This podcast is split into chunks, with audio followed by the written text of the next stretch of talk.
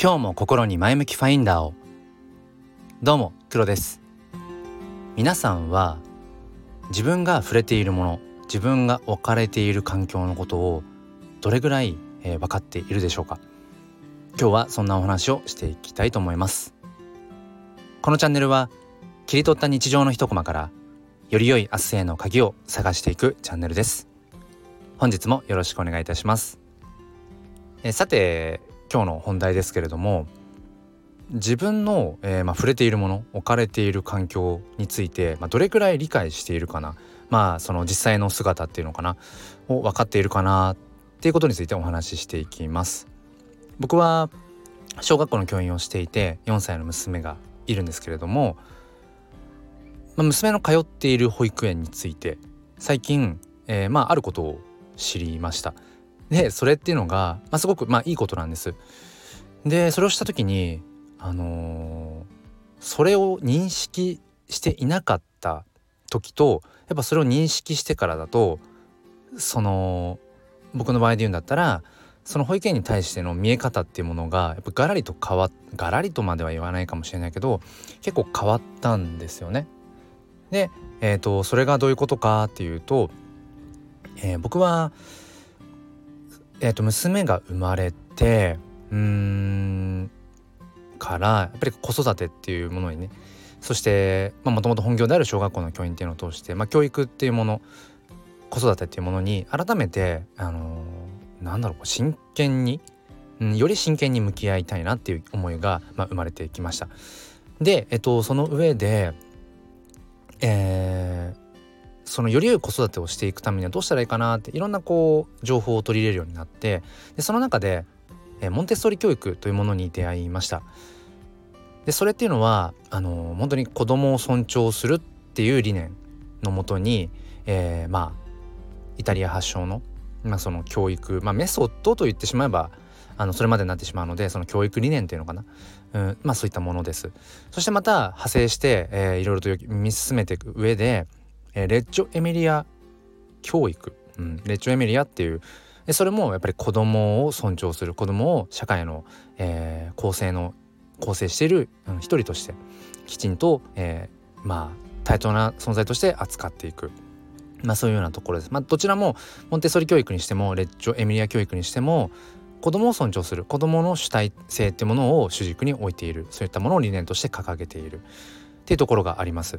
まあ、細かいところはちょっと今は割愛しますがそんな2つの、まあ、教育観っていうのかな？理念っていうものに僕はすごくこう心を揺り動かされてやっぱりそうだよな子供っていうものを尊重することそれが、えー、これからの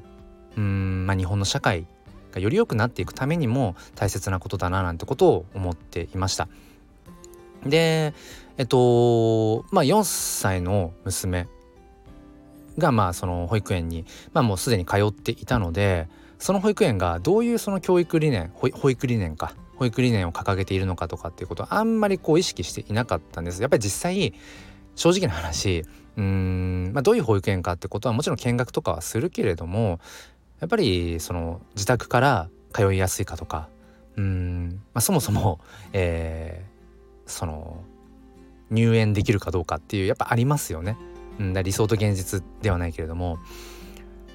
で、えっと、ここに来てふと先日、うん、お便りを読んでいたら実はその娘が通ってる保育園っていうのはモンテッソーリ教育とレッチョ・エミリア教育の理念を取り入れていたんです。今更なんです。今更それを知ったっていううん。まあそこにいろんないろんな意味で衝撃を受けたんですけれどもあそうだったんだ。なんだ？自分の娘が通っている保育園。僕が、えー、すごくこう何て言うのかな。あの感動したというか揺り動かされた教育理念保育理念っていうものをなんだその取り入れてるんだ、まあ、それを中心にしているわけではないけれどもなんだその考え方もきちんとあの踏まえた上で保育をしてくれているんだなってことに、えー、すごく何て言うんでしょうこうシンプルに嬉しいなと、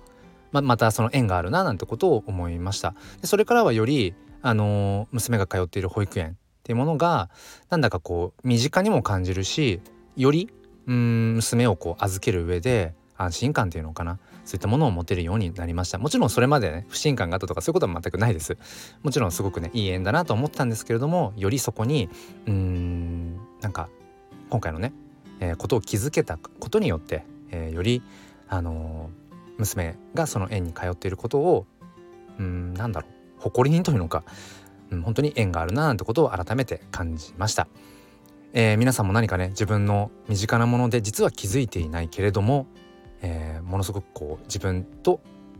縁やゆかりが深いとかね、えー、そういったものがあるかもしれません。ちょっとそんな視点で探してみると面白いかもしれません。もう一つのチャンネルを、えー、紹介させてください。え、っともう一つのチャンネルは